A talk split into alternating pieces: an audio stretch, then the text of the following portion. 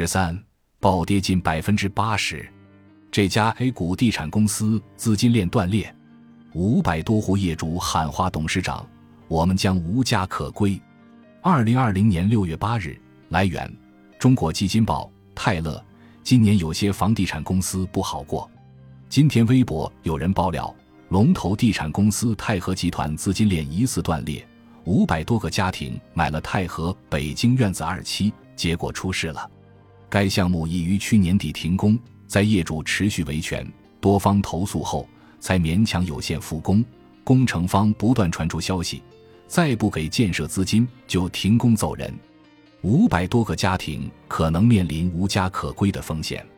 泰禾集团遭业主声讨，曾经的千亿房企泰禾，二零一七年底营业额刚到千亿，便喊出了进军两千亿的目标，二零一九年却已调出千亿房企队列，令人唏嘘。近段时间以来，泰禾日子并不好过。在泰禾出现一系列债务问题时，维权的声音也随之而来。六月八日，泰禾北京院子二期的业主在微博上公开发文声讨泰禾的董事长黄奇森。业主们称，泰禾北京院子二期是收了购房者近百亿资金的项目，五百多个家庭被黄奇森院子初心吸引，倾尽所有圆一个院子梦。然而，该项目已于去年年底停工，在业主持续维权、多方投诉后，才勉强有限复工。工程方不断传出消息，再不给建设资金就停工走人。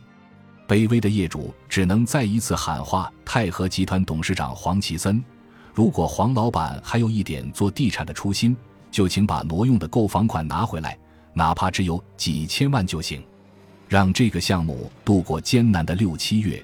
业主将展开自救，文化住居中国莫要变成文化住居业主。公开信称，买了北京院子二期的业主，绝大部分是卖房置换。如果新房不能如期交付，他们将无家可归。但跟公司谈判后，泰禾的回复都是资金紧张，没办法解决问题。业主们称，他们已经交了足够盖房子的房款，他们怀疑这些钱可能被挪作他用。为什么房子还没建好？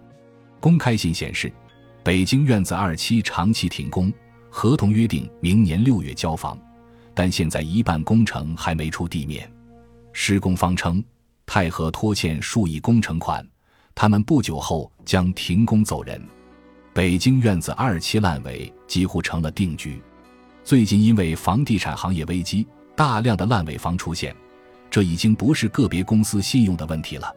我们希望通过上面的投资案例，大家能充分了解评级的概念、区分度、揭示风险能力和对投资者的重要性。投资者的定义可以非常广泛，包括购买房屋的准业主，在债券市场直接投资债券的机构投资者，购买了债券理财产品的机构和个人投资者，还有这些公司的供应商等。当然，我们一再强调，评级不等于投资推荐。高的评级并不代表没有违约风险，例如我们前面提到的美国华尔街投行雷曼兄弟，曾在金融危机时从未的高评级直接违约。评级只是一种相对概念，高的评级代表违约风险比低评级的要低。说实在话，我们每次做了这个解释后，听众都有点茫然，因为在大部分听众看来，国际评级享有盛名，这些符号。特别是高评级的符号，犹如金刚护体。